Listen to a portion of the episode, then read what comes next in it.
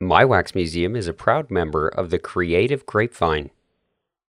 Hey, before we get into today's show, I wanted to mention that My Wax Museum has an Instagram page which has a ton of bonus content. Here's a quick sample. Um, who's your favorite person and why? Oh wow! Uh, I guess my wife, and because she's uh, survived being with me for twenty years. Um, but I don't know. Are you looking for someone famous? No, people have said famous people. People have said random people uh, themselves. Somebody said themselves. Shit. Yeah, so- I should have gone with myself. That would have been a cooler answer. Have some self confidence. yeah. No. Uh, yeah. First, first one came to my mind. is My wife. Yeah. Our Instagram handle is at My Wax Museum. Easy, right? Now, on with the show. Hello and welcome to another episode of My Wax Museum. I'm your host, Alex Williams, and today I'm joined by my friend and fellow podcaster, David Yun.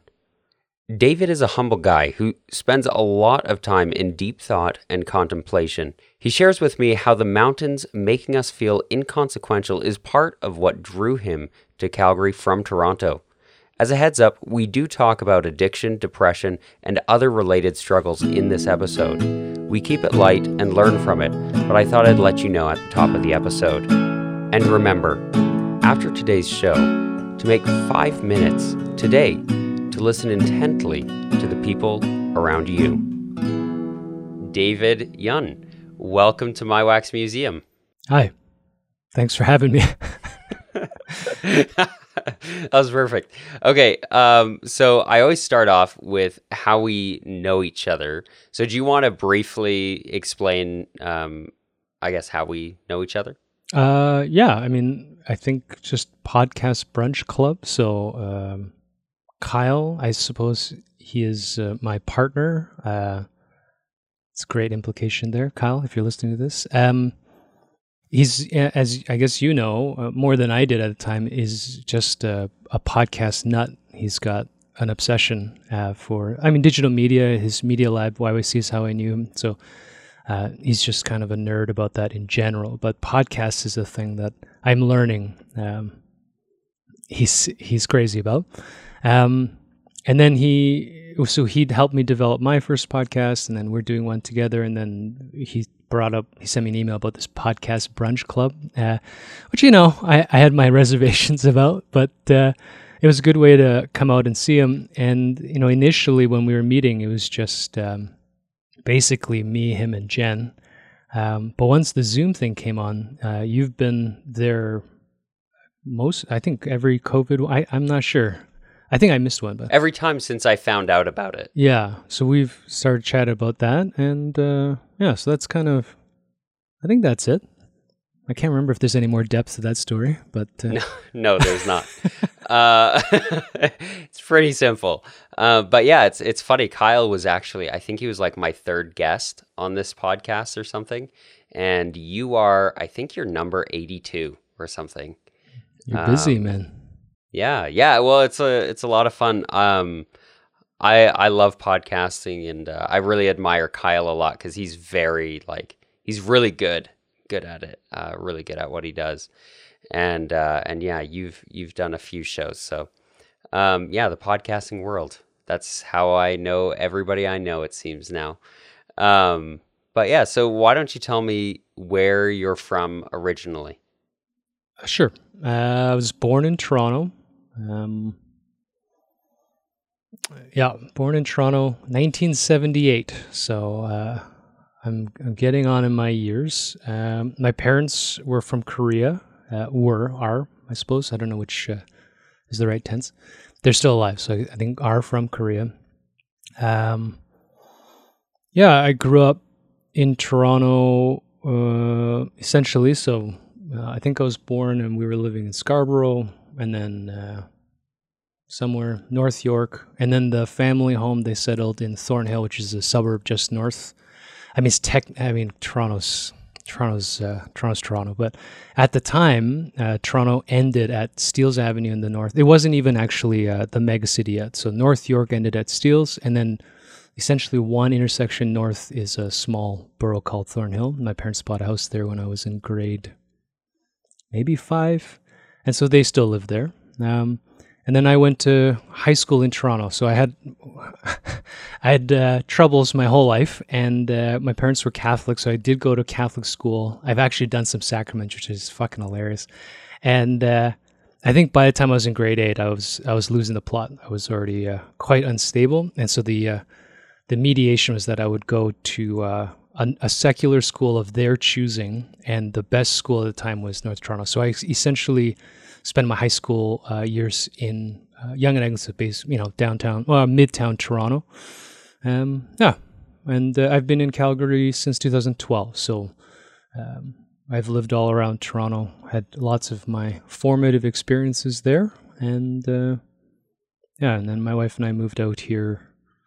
Uh, yeah, eight eight years ago now. Yeah. Wow. Okay. So, um, so I've interviewed a few people from Toronto, um, and and I'm always curious to see like what what your experience was like growing up as a kid there. Like, what was it a place you enjoyed? Did you want to leave Toronto? Like, what was your relationship like with the city and surrounding area? Um, yeah, I think Toronto's a, a, a pretty unique place. Uh, there are a lot of layers. I mean, for example, if we want to, I mean, uh, the the current climate is about minority and race status. So, one of the things that stuck out to me coming to Calgary is uh, this is a very white city. So, uh, growing up in Toronto, even in the 70s and 80s, uh, if you look at my class pictures from any of the boroughs, uh, I, you know, everybody's included. There's uh, black kids, Asian kids, brown kids. Like it's just so when you're growing up, even though as a minority there are uh, stressors, um, it's an interesting experience there because cultures I mean, there's a little everything in Toronto. There's a little Ethiopia, a little Somalia. You, you can find pockets of culture everywhere if you want to look. Um, the downside uh, of living in Toronto, other than the uh, booming cost, is um, things are kind of also hard to get to. So um, to get to Little Portugal, it's not on the subway. So uh, you kind of have to know where you're going. And if you're, uh, let's say, a foodie and you're chasing authentic cuisine, uh, you can find it in Toronto, but uh, it's a bit of a chase. So that's that's one aspect that I kind of I don't know if I miss it necessarily, but it it's been standing out a lot more uh, recently.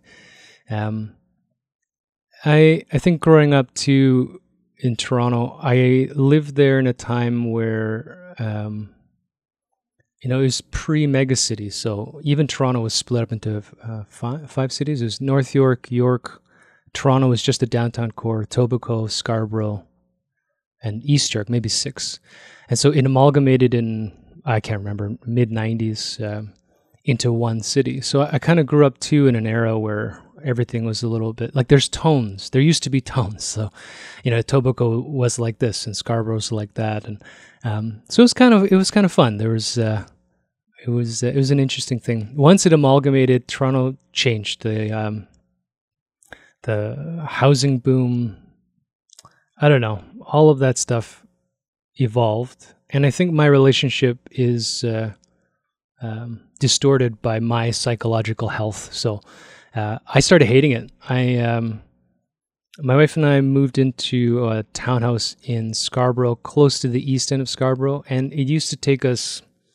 It could potentially take us an hour to go downtown to go to a mall you know, you live in your car. Um, and we were actually technically in the city. Um, by the time we were leaving, all of our friends were living in Stouffville. So Stouffville, to put it in perspective, is I mean, on a good traffic day, that's still 45 minutes to get to downtown Toronto. On a bad traffic day, you just don't go, right?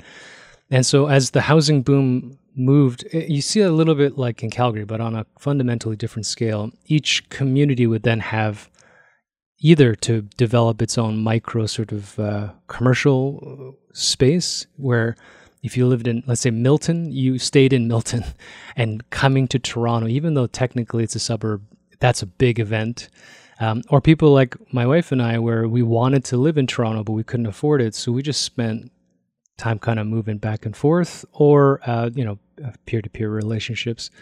Um, so going to other people's houses. So that that's kind of a weird thing. It my experience of Toronto was living on the essentially outskirts and trying to find my way in.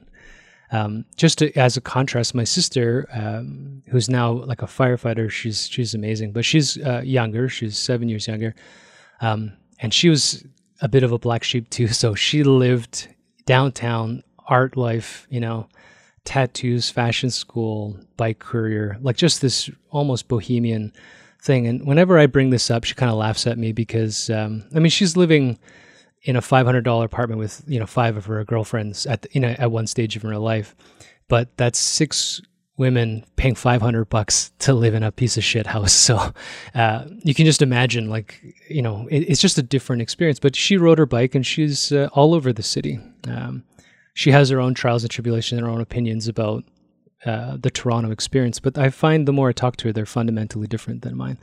Um, and i think that's a thing about toronto that's more and more uh, more and more prevalent in my conversations when i meet people is uh, it depends on your social class. It depends on uh, what you want out of your life. And Toronto can uh, offer things to you for whatever the price is. Um, and in so doing, people have fundamentally different experiences. I think that's an urban thing in general. Uh, there's a lot of people in Calgary that complain about the inner city, but you know, just being kind of a pretentious Toronto person, it's kind of like how I imagine a New Yorker would think about this conversation of Toronto. Um, it's just so quaint because uh, we've been here long enough that we love Calgary, that we're we feel we're Calgarian, but especially when we first moved here and we were so Toronto arrogant, hearing people complain about a 30 minute commute, it's just like I, there were times where I was laughing out loud at a bar, just being a prick and telling people they didn't know what the fuck they were talking about. Um, but we find like I live at Macleod and 42nd. I don't go to Southcentre. Uh, you know, 20 minutes is a long time now. I don't, I don't want to spend 20 minutes to go to a mall. So, uh, yeah, it's funny how those things change. Uh, when I go back now, I, I hate Toronto. It's too much. Uh, every intersection is a downtown core. I don't understand how people live there. It's uh, it's swollen. Yeah, it's it's a pretty intimidating place now. So that's interesting. That's really interesting. So when you first got to Calgary, uh, I guess I guess better question: What brought you to Calgary? Why'd you Why'd you move? Uh, well, I was bottoming out. I I um like I said, I'm not a big planner. so uh, I think to survive in an urban, dense, happening place, especially in Canada where the housing booms, you know, they don't correlate with people's salaries. Uh, you're in the States right now in school. There's something about the States where, I mean, outside of, let's say, Manhattan Center, um, the housing costs and travel costs and stuff seem to correlate to whatever state you're in, so you can afford to to kind of settle down somewhere, provided you have a minimum income. Toronto's uh, complicated. You got to chase, uh, and you got to work pretty hard, and you got to have a plan. Uh, and I'm really not good at any of those things. Uh, I don't like to chase things. I mean, I end up working hard, but uh, in a very resentful way. Uh, so. Um, by the time 2010 rolled around, um, yeah, my drinking and all this stuff was getting out of control. I didn't really know that at the time. Uh, I, uh, I was losing a lot of friendships. Um, I was bottoming out at work, and uh, you know, at that time I had a pretty fractured relationship with my family.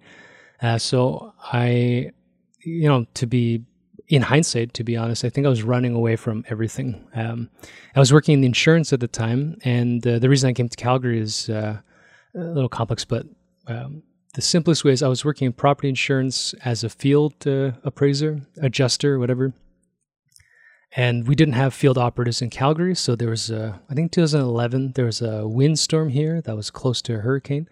So I flew out here, and as soon as I saw the mountains, I was just like, I gotta leave Toronto, I gotta live here, and I gotta be on top of a mountain. Um, and so I think I was here three days, and I flew back to Toronto, and I spent three months convincing Helen that we should go, and she was like, "No, absolutely not." Um, and then, being such a manipulative, uh, selfish prick, uh, she had this one like stage at her work just after that where she was just suffering, like her work was kind of having a bad. And so I brought it up one more time, and uh, she was like, "Well, maybe." And then I talked to my boss, and I was like, "Look, this position here has been vacant for two years. You know, just uh, send me. And uh, it was an awful process, but six months later, uh, they moved me out here. Um, it was the best and worst decision of my life because uh, it was great because I'm here, and it was the worst because being the only property insurance adjuster in Western Canada for an insurance company and then getting hit by the floods, uh, um, that's quite a harrowing experience. Um, but to be honest, uh, yeah, I, I, was breaking apart uh, personally, and uh, and I continued to do so here. And then, uh, yeah, 2016 all came to a head. So uh, yeah, I was running away. I all of that to say, I think I was running away from Toronto. Yeah. Interesting, interesting, and I mean, the mountains are beautiful, so uh, that's understandable too. My favorite thing about the mountains, say, oh, my favorite thing about the mountains, I used to say, is uh, it's great to feel small. There's just something, especially for a city, a city boy like me. Uh, the first time you walk up close to anywhere in the foothills, and uh, that sense of uh, like that you just you're inconsequential. Uh, there's something great and humbling about it. And then after that, thinking that there has been a human being essentially standing on every one of those peaks at some point in history is so strange because uh, I, I can't climb that. but it's a testament to, yeah, human uh, willpower. It's fascinating. Yeah. So you, you mentioned that in 2016, everything came to a head. Um, walk walk me through that a little bit. What was your what was going on, and what was your experience like? Uh, sure. Um, again, all along. I love talking, as you can tell. So these are all you're gonna have a lot of problems with uh, post production here. Um, I don't know. I, I think after the floods, uh, I that was yeah a deeply problematic experience uh, both for um, you know drinking too much and just being emotionally unstable. And then from a career perspective just uh, i just didn't want to do it anymore. And i think by the time 2014 rolled around um, my son was born uh, i was having essentially a mental breakdown.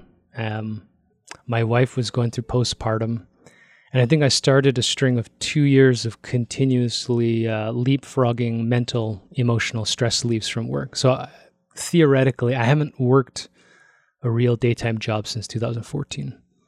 Um, and so uh, between 14 and 16 um, ish, I was uh, just just getting worse. Uh, what's fun about being uh, i mean sarcastically but uh, what's fun about being an addict is uh, it's everybody else's fault. So um, by the time 2016 rolled around um, you know it was the world against me and and fuck everybody else. And uh, the uh, i have a lot of stories about doing dumb shit.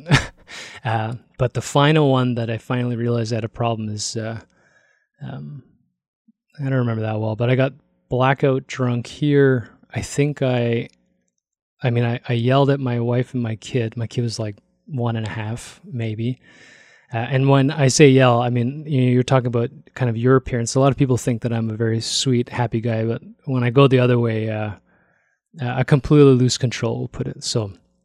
Um, I think I, I left out. I left the room. I left the condo. I don't think I was even wearing a jacket or had my keys or my phone. I screamed every house I passed. I tried to get someone to come out and fight me. I went down onto Macleod. I'm pretty sure I'm pretty sure this memory is true, but it's a memory and I was drunk. I think I, there's a Holiday Inn across the street. I'm pretty sure there's somebody in the lobby that I uh, was telling to go fuck themselves. And I think he hugged me. I, I don't know, but uh, it wasn't an altercation. And then the police picked me up. I was lying down at 42nd and Macleod talking to myself um, in the street, and uh, sort of the grace of God was I was taken to Rockyview for psychiatric assessment instead of being thrown into uh, a treatment center or a thing. Um, and I just remember that night uh, being in the hospital, and I was going through different personality swings. You know, by the time I, by the time the police officers left me, we were exchanging numbers, and we were like not friends, but you know, I was being very cordial. And I think I remember uh, at one point waking up and yelling at nurses. And I think another point I was like crying because uh, waiting for a psychiatrist to come in. At any rate, uh, you know, very unstable. and then, uh, yeah, I think six o'clock in the morning. And keep in mind, like uh, we don't have any family support here, so you know Helen's at home uh, by herself, um, thinking I'd, uh, yeah, well, not thinking, knowing I had completely lost it. So I remember it was like five or six in the morning, and she had to come with Emerson to pick me up. I mean, you want to talk about a humbling experience. Not only have I been a dick the night before, violent, crazy, got arrested, went for a psychiatric assessment at a hospital, but then my wife has to bring my son at like 5 6 o'clock in the morning to a hospital to pick my ass up um, it was finally i mean I, there have been many moments in my life where it should have been enough but that was kind of uh, a moment where i realized uh, everything i was doing was wrong i didn't know how to do things right yet but uh, yeah that was 2016 uh, march 5th that was uh, that was a great year man i uh, yeah life kind of finally slapped me in the face. And you know, being in addiction recovery so long, there's some people where it's not enough. But for me, I think uh, the fear of uh, finally, I was imagining that either I was going to die or Helen was going to leave me finally, and I just I couldn't, yeah, I couldn't do either. So, yeah, that's what happened in 2016. hey, future Alex here, interjecting to mention that My Wax Museum has an Instagram page which has a ton of bonus content. Here's another sample from David's answers to my quick questions. What is the best thing you've changed about yourself? Oh, everything. Uh, I'm sober now a little over four years, so that was a big uh, watershed moment. And I think, uh, you know, out of that and the work I've done to get away from my past self, uh, you know, a lot of stuff has sprung from it. So, um, yeah, and now I've suddenly forgotten the question, but uh, I think, yeah, stopping, stopping drinking and doing drugs, kids, uh, that's a pretty crucial thing. Now, now I just sound 42, but, uh... hey, it's perfect. Our Instagram handle is at My Wax Museum. Easy, right? Now, back to the show um, you had like this huge wake up call moment. Um, moving forward, what has that like recovery process been like? How have you continued to to change and and grow as an individual since then? The first thing that happened was uh, I got an AHS assigned psychiatrist, and my psychiatrist has been a great lifeline. So, number one, I don't have to pay for him. which is sweet. Uh, and number two, I just got lucky. And I had been to therapists and psychologists before, usually through work. So there's nothing against them as professionals, but there's um, a structural bias. You know, if you're going in under a healthcare, a healthcare or a work oriented thing, you know, their mandate is try to get you functional and back into an office, you know, for right or for wrong.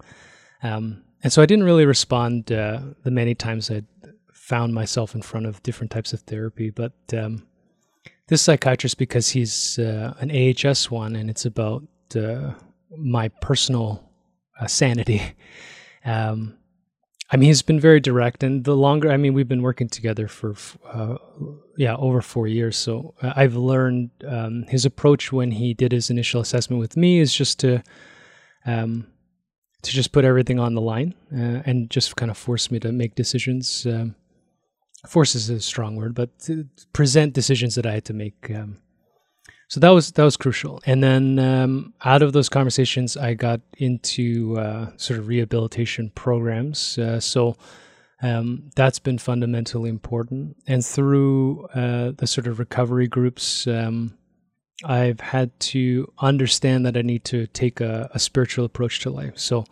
um, the fundamental uh, teaching there, as I kind of brought up earlier, is um, you know, and this is you know, it's it's an ambiguous one, but I got to stop thinking uh, that I can control anything in my life.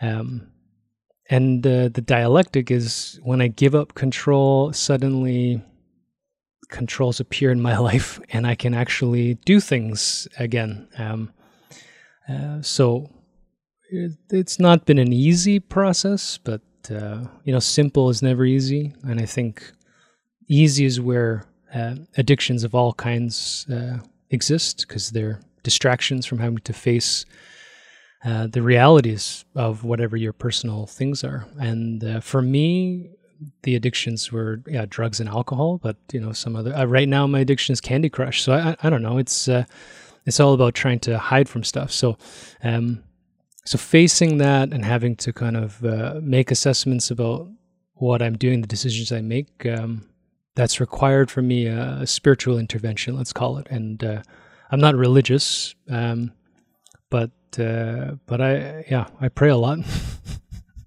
I don't know what I'm praying to, but uh, yeah, the more I just give it up to fate or to life or to the Great Spirit or whatever the fuck you want to call it, um, the more things tend to work themselves out. It sounds a little carefree, uh, but it's fun. Yeah. It's, yeah.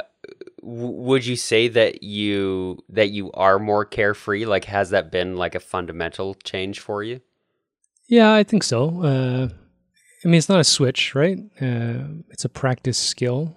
Um, it, it's uh, yeah, it's been an interesting journey. I think there's uh, an initial stage where the thing I have to confront is that I'm an addict. So that's that's a big one. Um, but after you get through that, if you if you get through that, and after you get through that, then you have to face the fact that you still have to exist and find a way, let's say, to coexist with my wife, uh, play roles of husband and father, you know, coexist with the people around. Although uh, one of the saving graces I think of being here is I didn't really have a peer group around me, but uh, at least physically. So, uh, you know, I got to cheat there. But um, but then I don't know, becoming an artist. Uh, first in photography and display, and then with the perspectives, trying to get artists to uh, have a showcase and a platform. Um, you know, doing the magazine, doing the podcast, um, all of it when it was at its most ideal was when I was um, open minded enough that this was all for them.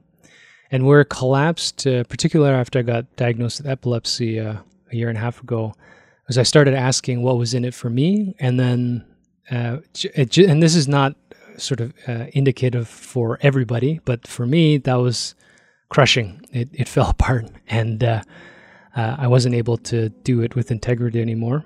Um, so um, yeah, it's a complex. I mean, all of these are complex questions. I, I think maybe we'll put it this way: I'm learning that being carefree is probably a better state of mind, uh, and that I am naturally disposed to not be able to do that. Um, there's an irony in me boasting that I never prepare for anything, which sounds carefree, but it's usually more self-destructive. So, um, you know, it's uh, it's a, it's fun learning these things. There's nuances, man. It's all about nuances. Uh. Yeah, yeah, interesting, interesting. Because I'm I'm the, I'm the same way. I do usually as little preparation as possible. Uh, yeah, it's it is very self destructive, um, especially when it comes to school. Uh, so so then, kind of moving forward um, now now you're here what is it what is it that you're doing now what kind of artistic projects are you working on now that kind of uh, i don't know bring some sort of fulfillment or satisfaction to you?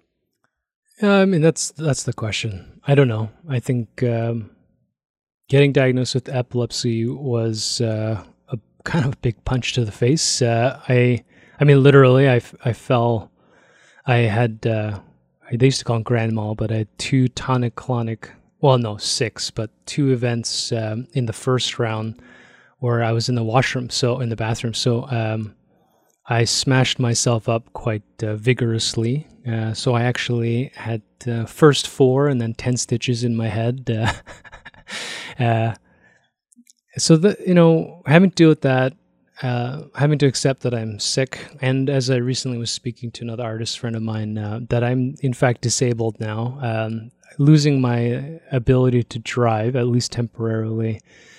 Um, you know, it's it's uh, my psychiatrist brought up. It's a it's been a grieving period because I, I was establishing myself in one way, you know. So I, I just did a CV, so I'm looking at how manic essentially I was in 2018. I, I was uh, showing my own work. I was putting on shows. I was uh, doing these events, doing the podcast, putting on live events, trying to coordinate other artists to get live. Like it was, I think I was doing something each week where I was driving around the city. It, it was uh, it was great, um, but it was nuts. Um, to kind of by the end of last year, it was full stop. I, I just, you know, I just couldn't do anything anymore. And so this year, um, I joke that COVID's been the best thing ever for me. I, uh, it's been such a great way to kind of uh, be allowed to take a step back without a lot of the guilt and shame that I'm supposed to be doing something else. Uh, and so, on a move forward basis, I think, um, you know, let's say for the perspectives thing, if I want that to exist and put out energy into the community, I need to you know find a structured way to do it that I don't get overwhelmed. Um, what that is specifically, I don't know. Uh, looking back, building a print magazine from scratch without sponsorships uh, was beautiful in its idealism, but it was unsustainable. We printed three issues, uh, and then it it kind of uh, lost its legs. Um, the podcast is great, but um, as I'm learning, because I don't, I mean, I make podcasts, but I don't really listen to them, so um, finding an audience and understanding both what they want to hear and how to tell a story about the creators in the city has been it's it was working for perspectives but um, you know do i want to chase that down? I, so that's a question i don't know. Um, for my personal art uh, i had been feeling detached that's why i built that uh, photography podcast but i think recently i was so I was speaking with a friend um, a poet, uh, Audrey Lane Cockett, who also uh, suffers from epilepsy. And so, you know, the idea of being able to bring art and illness together um, is a thought. And it's not new. I mean, these are things that have been explored by other people. So that's something that's fascinating to me. Uh, we'll see if that develops into something. And then there's been some uh, public calls for, you know, grants to do public work, uh, some of it through COVID and some of it just uh, Calgary specific. Um, the key to those three things is I need to find a way to make money, and uh, podcasts and uh, taking pictures have not been a great uh, money making uh, scheme.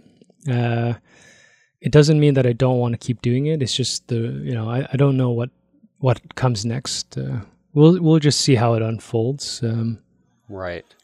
Yeah. I don't know. Hmm. Yeah. You know what? Yeah. today's the best day, so fuck. We'll see what happens tomorrow.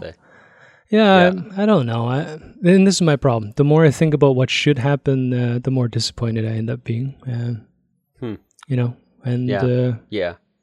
You know, gotta appreciate those hailstorms, man. I uh, yeah, yeah, yeah. Kind of just have to take it one day at a time. Um, yeah, that's interesting. So I'm curious. Then, do you have like, I I guess then I'll, I'll ask this question. Um, at the end of your life, um, when when you're looking back at everything, and this is to kind of wrap it up here, um, when you're looking back on everything, um, you you've said, you know, you're not really a bucket list kind of guy, um, but I think you can get the kind of the the sense of this question when you're looking back and looking at everything you've done, all, all the things you've felt, the life you've lived, um, what are you going to be most proud of? And what are you most satisfied with? I don't know. Um, I think I think uh, a sort of eth- ethereal concept I like. Uh, I think that was Siri. Oh my god, Siri, Siri, you suck. Turn off. Uh, I don't even know where my phone is. The fuck? Sorry, give me a second. Oh, here. It's under my ass.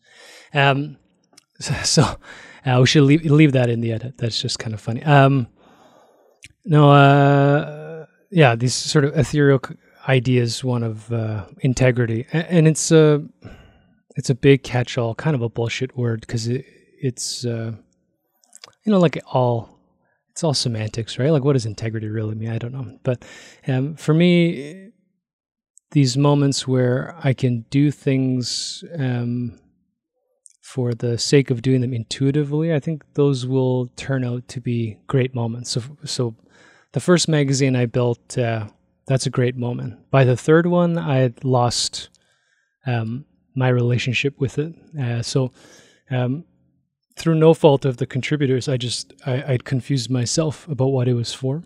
Um, photography, same thing. You know, uh, there are some shows where I'm, I guess, proud, uh, but ready to display. You know what I've been doing, and there's sometimes it goes up where I um, I don't know, I hate it. Uh, I'm scared. I'm scared of that I'm not getting a response. So I'm scared to get a, you know, it's just, it gets so convoluted. Um, you know, uh, podcast, same thing. Like I'm amazed that I have a two or three, I guess. Um, but I'm, I can also be disappointed that nobody's listening to them. I, I don't know. It's, uh, it's a weird thing. Um, so if we're talking about if I died tomorrow, if I knew I was going to die tomorrow, uh, a would I have any regrets, and b what would I be most proud of? I don't know. I I would uh, I'd be most proud that we ran in a hailstorm and I thought it was funny. You know, I, I don't know. It's it's trite, but um, being in those moments and being present, uh, or uh, learning the capacity to do that, has been uh, has been life altering, and uh, I think that's going to be uh, the project, whatever form it takes. Uh, if we I mean, hopefully we'll hang out, Alex. But if we meet again in ten years and I'm suddenly accountant, which which I won't be, but let's say I become a chartered accountant. If I'm doing that uh, in a present sense, then I expect that I'll be happy that I'm there. Uh, um, I won't be an accountant. I, you know, I don't plan. I'm, I'm pretty bad at, at spreadsheets, but um, and money. But uh, but just as a as a as to make a point, I think if I end up getting there um, because I'm supposed to be there, then there's nothing to be ashamed of. Um, uh, well, yeah, but I couldn't tell you. I mean, fuck, tomorrow. Who knows what happens tomorrow, man? Uh, so we'll see. Next time we meet for podcast brunch, bring it up, and we'll see if uh, I'm holding true to this answer or not, or if I'm like miserable and talking about, ah, oh, I shouldn't have done this bullshit. Uh, we'll see.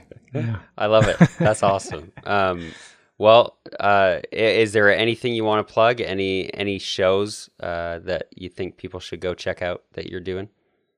Uh, I don't know. Um, well, uh, you know, the Perspectives podcast is on a hiatus, uh, just because I don't know, um, yeah, what to do next. But uh, the first, I named them three seasons, but there are, I don't remember how many interviews I've done. Uh, they're all live and they're all local uh, creators or interesting people I've met it, just to give you a spectrum, I mean, um, spoken word poets, musicians, and then I have a 94 year old geologist I met at a coffee shop who's got the most fascinating life. Uh, um, you know, just people that I got to know just being out here in Mission um, and in the art world. Uh, so I, I, was pretty happy developing that, but um, that hasn't I haven't published on there since uh, yeah, February. But if you want to check it out, that's fun.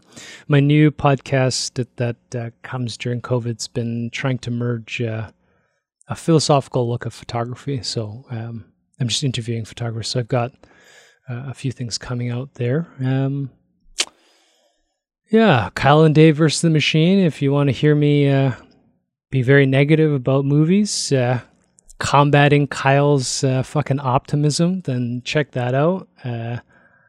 Uh, he's so, yeah, he's so sweet and kind. Fuck, such a rube. Um, you know, we have fun, uh, and it's 1999, so it's fun because uh, you know we were both living, but uh, in different stages of our lives. So we have uh, sometimes we have uh, a combating view. We agree a lot more than we thought in concept. I think we thought we were going to fight a lot more, but but movies are movies, right? I, I, don't know if you're a big movie guy, but oh, I am. Yeah. yeah, I used to love. Uh, I mean, I love movies, but I used to love love movies. Um, yeah, and that's about it. I'll. Uh, I don't know what else is going on. Yeah, so we'll see. I got into Exposure Studio, so I'll let you know if that turns into something. Yeah, so that's a n- new program. There's international photographers that are going to give talks that I get to apparently interact with. Um, so again, next time we meet, we'll see if that's something but I think that starts this week. Um, I actually don't know. I haven't looked. I'll have to look to see when they're on. Yeah, this episode will come out in a few months yet, so I'll I'll let you know beforehand, and we can make sure I'll put all the links for everything that's been mentioned um, in in the show notes. But that's awesome. Um, And yeah, keep me posted on anything else that comes up. But in the meantime, thanks for joining me. Yeah, thanks for having me on. And uh, yeah, we'll do the reverse soon. And thank you for listening, not just to this show, which we certainly do appreciate, but more to the people around you, the people in your life that you just happen to know. Take some time, just five minutes, to listen intently to the people around you. Meko,